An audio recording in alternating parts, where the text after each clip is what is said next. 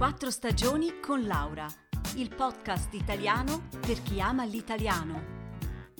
Trascrizioni su www.podcastquattrostagioni.ch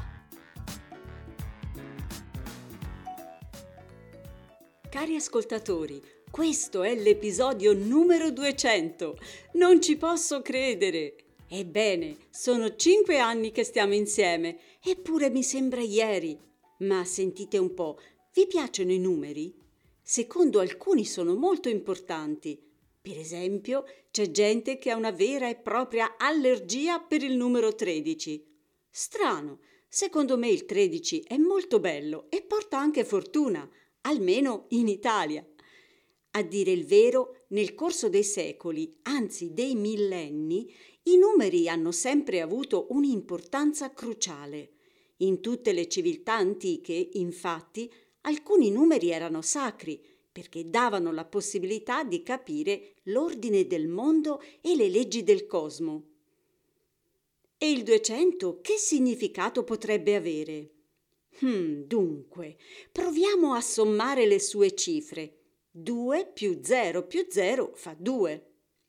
Il 2 è un numero speciale, rappresenta la dualità.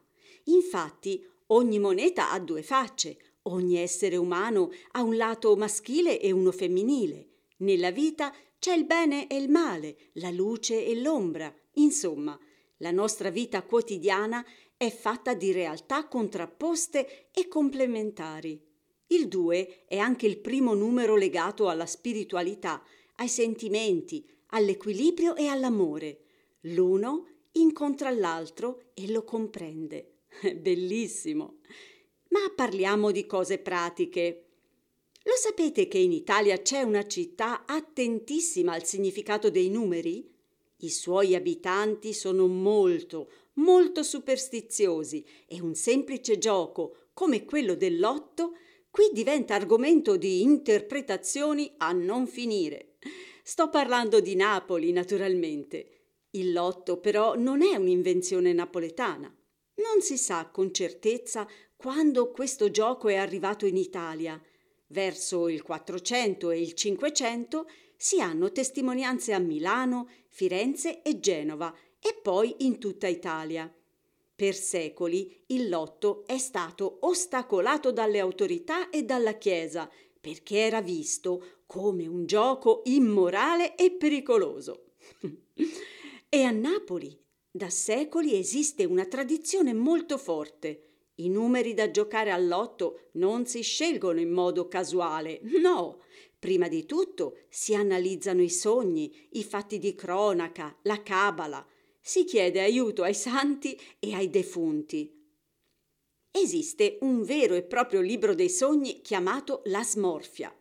Ogni sogno corrisponde a un numero da 1 a 90. Qualche esempio? Eccolo. Avete per caso sognato del caffè? Allora giocate il numero 42. Oppure un giardino? In questo caso il numero è il 51.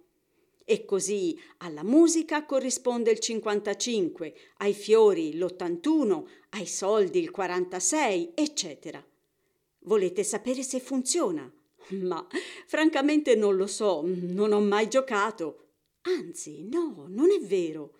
Una volta con degli amici abbiamo scherzato tutta la sera con un numero corrispondente all'età di uno di noi e per ridere l'abbiamo giocato all'otto.